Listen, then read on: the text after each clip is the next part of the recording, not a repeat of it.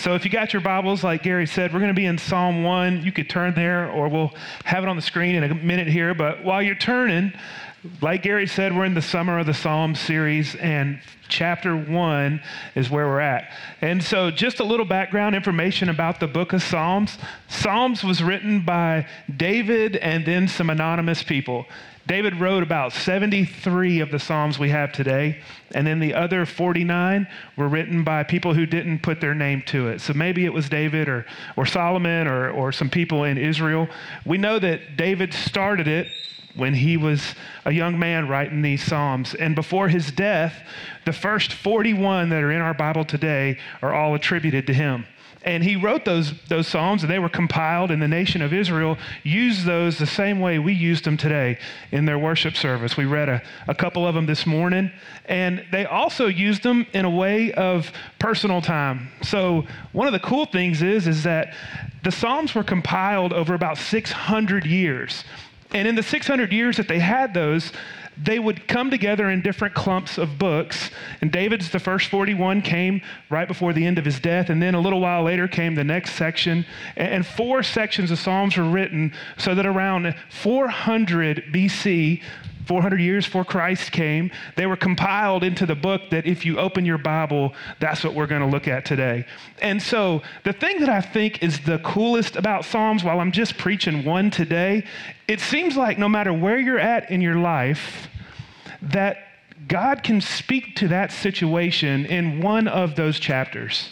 You could be at the highest high, or you could be at the lowest low, or you could be lost or you could be wondering why your enemies are doing better than you are. And, and it's going to be addressed in this book of Psalms. You know, the scripture says that heaven and earth will pass away, but the word of the Lord will stand forever. And that is, that is the essence of his scripture of Psalm, is that his word spoke to people 3,000 years ago the same way that we're going to be speaking about it here today and last week and the weeks to come. God is using His Word. It's live and it's active. So I want to kick off the first one. And let's get into it. We'll read it together. It says, Blessed is the one who does not walk in step with the wicked, or stand in the way that sinners take, or sit in the company of mockers, but whose delight is in the law of the Lord, and who meditates on his day, on his law day and night. That person is like a tree planted by streams of water, which yields its fruit in season and whose leaf does not wither. Whatever they do prospers. Not so the wicked, they're like chaff, and the wind blows away. Therefore, the wicked will not stand in the judgment, nor sinners in the assembly of the righteous. For the Lord watches over the way of the righteous, but the way of the wicked leads to destruction. So, when this first chapter is put in here, it's for a reason. So all the all the scholars of the day in the, G, the Jewish the, the Jewish uh, religion would say, what, how do we want to organize these? What do we want to put them in there? And this first one portrays all of the Judaism that they would have known and studied and learned. And it's this principle right here on the screen. It says that a righteous life will be accompanied with blessings and happiness, and the life of the wicked will be followed by sorrow and ruin. And so they put this first one in here intentionally because it kind of describes everything that Psalms is going to cover in the next 100 plus chapters of people pouring their heart out in their relationship as it connects with God. And so, what our author here is, which is David, he's doing is he's kind of given us the keys and the tools to make it to where we have a relationship with the Lord.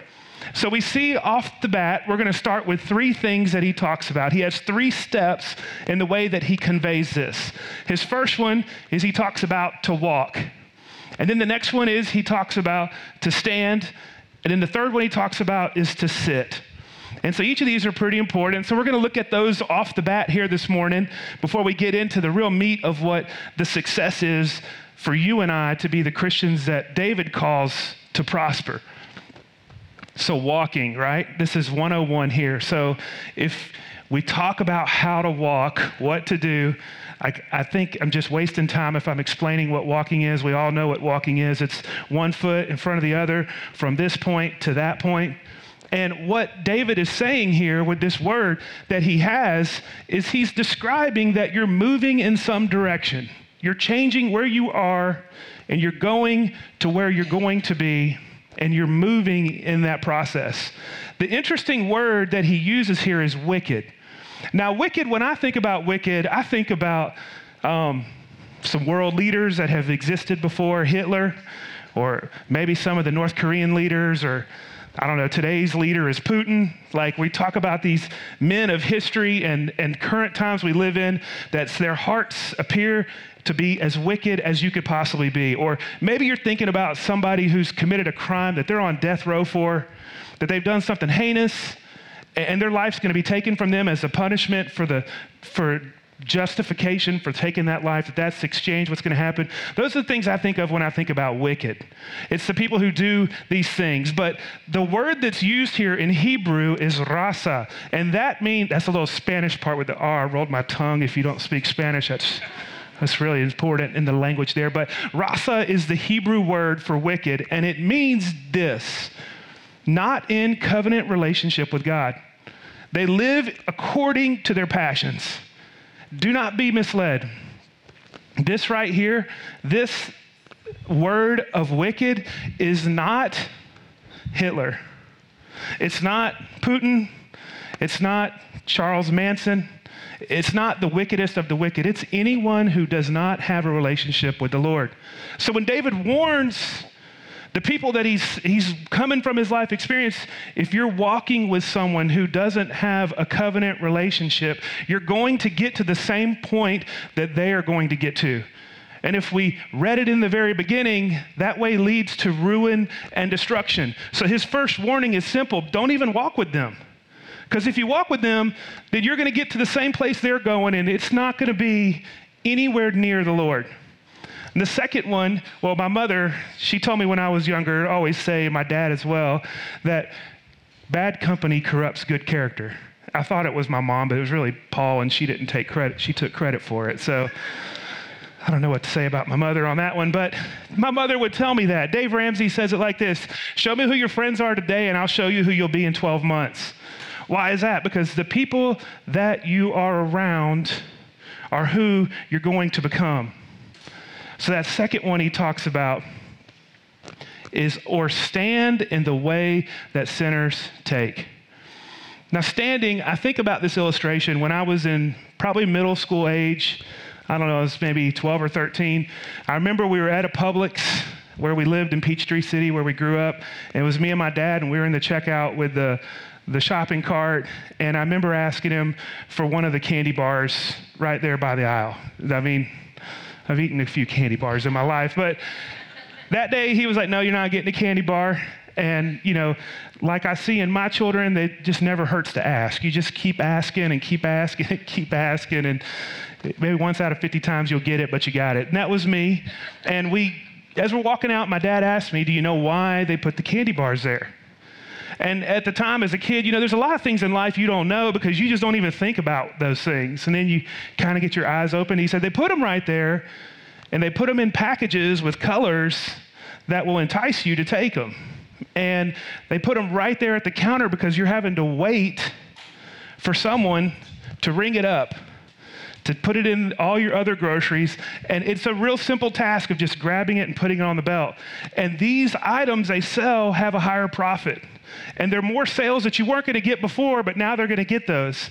And I remember thinking, why would they trick me into buying candy bars? I mean, uh, we're already big enough. I don't need to have more candy bars, but it's called marketing.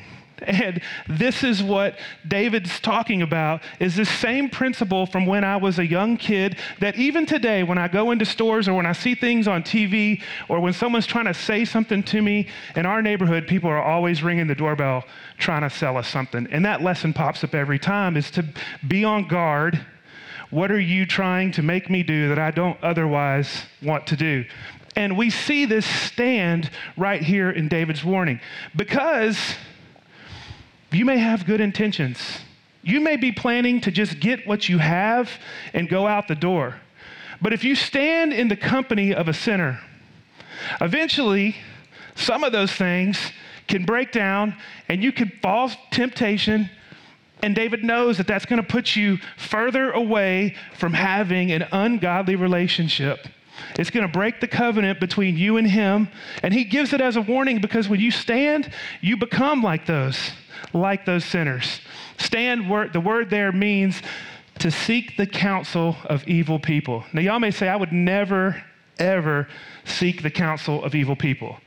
Maybe not willingly, but you turn on the news or you scroll the never ending feed that literally never ends, and there are evil things being said. And they influence us whether we want to admit it or not, and David knows that. And he's warning the people that he's writing this to as he's pouring out his heart to be careful on that. And the third one, each of these three things that David talks about, they escalate in my mind. And the third one is sit in the company of mockers. Now, at my house, I got three boys a nine year old, 11 year old, and a 14 year old. And there's a lot of mocking going on in our house from time to time. You know, one kid says one thing, then the other one will repeat exactly what they say in a very sarcastic or tone that makes the other one punch him in the arm, punch him in the head, punch him somewhere. Then it's full out disaster in our house. We're trying to stop a fight that's going on with three boys. That's the way it goes. And, and we think of mocking in that way. But the word that he's using here is a different word. The Hebrew word has a much deeper, fuller understanding. And it says here, those who hold nothing sacred, scoffing at God and all that is associated with him, to completely identify with their proud, sinful, and evil behavior. So, the sitting is the most dangerous. And here's why you have accepted that way of life completely. Not to the point of just, it is who you are, but it's what you enjoy doing. So I don't know where you're at. I only know where I'm at. And God convicts me on things every day. But if you ask yourself, like, where am I at? Do I enjoy doing the things that displeases God? But this is a warning for all of us right here to check yourself. And God has given you His Spirit on the inside, and part of His Spirit's job is to convict you and to guide you and to tell you where you need to be and what you need to be doing. And that voice we think of as our subconscious sometimes, but it, in, it is really God on the inside trying to help steer us to where we want to be. And so, as we hear David's warning this morning, that is what we should be doing. We should be avoiding evil at all costs. Now, I don't know if you have little kids or if you maybe have some grandkids that are real little or if you can remember when you had little kids. But little kids, one of the nice things about that period is when, I mean, when they're real little. You tell them to do something or you tell them not to do something, and they usually do it. And why do they do it? They do it because they trust you as a parent or a grandparent, and they're like, okay, I'll do it. Or they go do it real big, they come back and they're proud of what they did. But then when your kids get a little bit older, you ask them to do something, and, then it's always followed by, well, why do I have to do that? You better explain what the reasoning is. And sometimes, as a parent, the reasoning is because I said so, right, Gary? Like, because I said so. That's what you get right now to go do it. But David is writing this psalm, and he has explained to us as believers what not to do. But he doesn't just leave it there for us. He comes in in the next stanza and he begins to explain why you don't do it and how to avoid it. And this is the part of the psalm that gives us hope. This is the part of the psalm that should encourage us as a way to do it. So let's look at what he says a godly person is. A godly person is influenced not by those around them, but by the meditating on the word of God. He calls it the word, the law. Meditating on the law. Now, meditation is not like yoga with your legs crossed and some downward dog and some breathing in and out. It's not some stretching. It's not what yo, that's not what meditation is. In this part here, the meditation that David is talking about the literal definition of the word haggah is to murmur or read aloud or to ponder over something. So Gary's normally up here but he's back from vacation, so his, he can't do it. So I'm here helping him fill in. And so Gary is a seasoned pastor. He does this week in and week out, what I'm doing up here today. So he probably has a whole different method, but this is not my day job. As Gary said, I'm a missionary in Mexico, and we build houses for families, for pastors in the community to open the door to spread the gospel. And so when I come and preach, it's a process for me. And so I don't know because I've got friends who are pastors and I've never asked them how they do it. I just kind of made what worked for me. And over the years, how it works is I, I take in my time and a quiet time and I pray and I ask God, what do you want me to preach on? What do you want me to teach on? And then sometimes Gary calls you and just tells you you're preaching on Psalm 1. Is that okay? Sure, I'm preaching on Psalms 1. So I get the, the passage or the story or the verse or whatever it is, and then I begin to read it in Scripture. I read a few different translations, and then I've got some commentaries, and I'll pull them and I'll turn to the section where they talk about, in this case, Psalm 1, and I'll read them. And I'll see what other people say. And then some of the things will come off the paper and strike me, and I'll write them down on a little note that I have. And I have this running notes. And when I'm, I've kind of exhausted all the stuff that I have, I'm left with a few pages of what does Psalm 1s mean? And then I take those thoughts and I organize them according to how they go in the chapter that we read. So I'm giving you guys the pointers. You guys need to write this down because Gary's going to have you preach sometime in the next year. That's our big announcement this morning. Everybody gets a Sunday to preach. We're teaching you how this morning. No, I'm just kidding there, obviously, because nobody wants to do this except for Gary, right, Gary? So, um, so when I take those notes and put them in order, and then the last step that I do is I get alone from my family. So sometimes they're all out going and doing something. I'm in the house by myself. Sometimes I'll go into a room that I know I'm by myself. And sometimes there's just no peace and quiet, so I'll just get in the car and I'll sit in the car in a parking lot or even my own driveway. And I'll begin to read the things that I've written out loud. And in that process, there's some murmuring, there's some stuttering, there's some parts that pro- proclaim boldly. There's some parts that come off the paper, they're no longer in the message. There's parts that are on the message. It, but in those moments, that is the definition and the essence of meditating. Because I know from experience that when I do those things, the scripture becomes alive inside of me. And I begin to understand fully, deeper than just skimming over it what God means in his word. And David's laying that on here and he's saying, This is what a godly person does. They meditate on the law of the Lord. What I found interesting in one of that last section as I was describing how I prepare for a sermon is one of the things that came to me this time was I just felt like God laid on my heart that notice how to become godly is not the same thing you do to be ungodly. Now, what I mean by that is ungodliness, you're associated with other people. You're standing with them, you're sitting with them, you're, you're walking with them.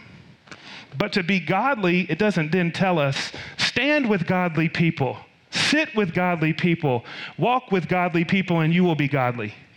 Now, there is a place for that in the church, absolutely. There's a place for that in our Christian walk. We need others to help us as iron sharpens iron. But if we truly want to connect with the living God, it is no substitute with another person. It is only through the meditating and thinking and praying and reading His Word that we can connect with the living God. And so he's given us the keys right there. And what does he tell us it will look like when it's done? He says, The person is like a tree planted by streams of water, which yields its fruit in season. Two words in there that I think are key for us. The first one is he talks about streams of water. Now, when David wrote this, he lived in Palestine. So, Palestine is modern Israel. It's right off the Mediterranean Sea. And it is a lot like where I live in El Paso. El Paso is a desert, it's hot, it's dry. We have some crops. We grow a lot of pecans and we, we grow a lot of green chilies and we, we have certain things that we grow. And there's a river that runs through El Paso. The, New Mexico dammed it up so they could take all the water, so we don't have a ton. But around where our river is, you'll see a lot of greenery and a lot of life. That is the way it is or was in Palestine 3,000 years ago when David writes this. And so the illustration that David's saying that everyone who's reading it at the time would know is that, yeah, if there's water, there's going to be these big giant trees. It's hard to understand when you live in Georgia and you're from Georgia because just given enough time, there'll be big giant trees everywhere because water comes from the sky all the time. But in El Paso and Palestine, there's no water. And so the picture that David is painting is there's rivers that run through their land. And what they do is they take off of those rivers and they dig these canals, these irrigation canals that kind of like a hand they finger off. And off of those will be their crops and they'll water their animals and, and they'll have food, they'll have to eat, they'll have people that'll sustain communities. And so as he's writing this, people understand that's exactly what he means because they know that where one of those little fingers goes, those irrigation canals, there's going to be trees. And not just any kind of trees, but trees that provide shade. And when you live in the desert, the shade is your friend. It helps you cool off. And he talks about fruit, and you could pick the fruit, you could eat the fruit, it could sustain your life. And he's painting this beautiful picture for the people of Palestine the people who are living in that time to understand that this is what a relationship with the Lord is like. Now, I told you this isn't my day job, but my day job is to build houses and share the gospel and lead people to Christ to help grow the local church. And one of the best verses that describes what I do is in Matthew, and we're going to read it here. It's therefore, Everyone who hears these words of mine and puts them into practice is like a wise man who built his house on the rock. And the rain came down, the storms rose, and the winds blew and beat against that house. Yet it did not fall because it had its foundation on the rock. But everyone who hears the words of mine and does not put them into practice is like a foolish man who built his house on the sand. And the rain came down, and the streams rose and the winds blew and beat against that house, and it fell with a great crash. Matthew 7 26 to 27. And this is about a builder who chooses where they're going to put their foundation. Now, one of the cool things about living in the desert is the digging is pretty easy because it's all sand. You can just dig out the sand and put your forms, and there you go. The problem becomes when the rain comes and the wind blows, You'll go back to the house and you'll check it out. And, and one of those corners that's exposed the most, when you left a year ago, it was a nice square rectangle with nice sides on it of the concrete being finished. And now you come back and you see that part plus another foot underneath because the soil has come out. And if you left it like that and you came back a year later, there'd be a little more of the foundation exposed. And this is, this is what I would see. I see this frequently when we go around Juarez, especially where it's a desert community. And some families will fix it. They'll try to shore up their foundation with some gravel or some, some harder dirt. And it's just the way it is because you could dig down 10 feet and it's going to be sandy the whole way. But that is a defi- that is what Jesus is painting this picture of versus the other way was the last time East Ridge came. I was looking here because I don't think anyone was here on that particular trip, but we built this house in Acuna and it was on a hill that kind of went down like this. And at the bottom of the hill, it was just solid ledge rock, like shears of ledge limestone hard rock, hard rock that's in this part of Mexico. And we used some pickaxes, and after like 30 minutes, we got nowhere. And so we finally ended up having to buy a dump truck of dirt, come in, pour it, set it out, get it level so we could put our foundation. And when I went back and visited that one, it looked exactly like it did the day we poured it because the foundation was on solid rock.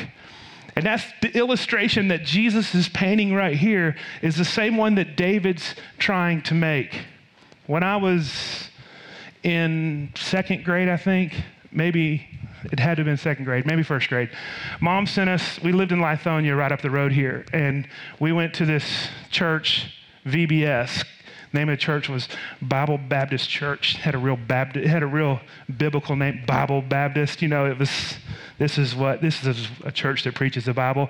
And she put us there at VBS to get us away for the summer. And I remember we did the worship in the sanctuary, and then they had every head bowed, every eye closed.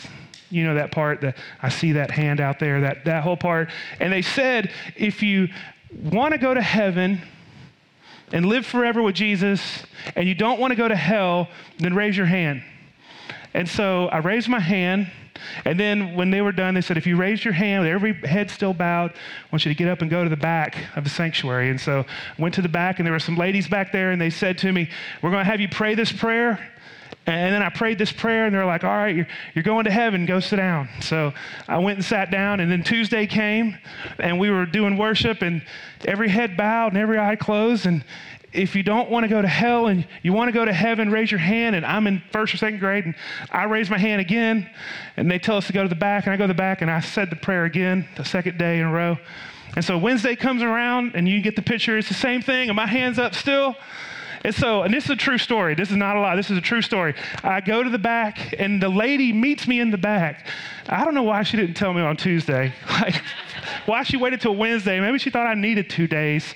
But she says to me, You don't need to come back here and pray this prayer again. And I said, Well, I still don't feel any different, but you've already prayed the prayer and you can go back and you your seat. As a young kid, like nothing had changed. Like I was still the same boy that came in there on Monday morning in my mind and in my eyes. But as David writes this thing and he talks about us being planted by a stream, that is our Christian life in an essence. God puts you where he wants you. And it takes time for you to mature. It takes time for you to grow. It takes time for you to bear fruit. And you can't rush that. So you can say, well, I'm going to make this decision today that I'm going to change the way I'm doing the things that I'm going to do. And, and, and, and the angels in heaven will rejoice. But I want to just let you know that it's not going to be any easier tomorrow because you made that choice. It's still going to be difficult because there are pains as you grow and as you get older and you mature, things change. And David's laying this out right here to us that we know that as a tree that grows over time, that is how your relationship is to avoid being the ungodly that are described at the beginning of the chapter. And what is the promise of hope that we have here at the end of this that he tells us? He says, For the Lord watches over the way of the righteous, but the way of the wicked leads to destruction. That's our promise. That God's watching over us. And you could keep reading through Psalms and you can get all the way to the very last one. And you're going to see that David, he had these same problems. God, where are you at? Where are you at? I don't see you. I'm walking through the valley of the shadow of death, but I fear no evil. And, and that is our life as believers in Christ is it's not going to be great at all times, but we're going to have happiness and we're going to have that peace that's inside of us that God has given us. The alternative is a separation from the king, an eternal separation. And just the same as when I was seven or eight years old, I don't want to go to hell. I don't want to go there. I want to be in heaven with Jesus. I want to live forever. And while it happened in that moment on the Monday morning, whether I knew it or not, the same can happen for you and then it's time to mature. It's time to plant ourselves. The last thought I'll close with here is that in my time at Casas, I've been there for full time as a missionary for over 21 years and three years before that as an intern. And so the way it works is churches just like you guys get together with a group of brave people who say, I'm going to go to Mexico. That's out of my comfort zone. It's not Cancun. And they come on a trip and 15, 20, 25 people will come and build a house with us. And over the course of that time, I have worked with a lot of individuals from all over the country. And some of them are some of the most prosperous people that I have ever met. Of course, financially, but also relationally. There's some people I know that they, everybody they come in contact with wants to talk to them, wants to be around them. They are a prosperous spirit who people want to be with. And the one thing that all of these individuals who I've met over the years have that's the same trait is that they have been planted in the same church or the same family or the same business or the same community for a very long period of time.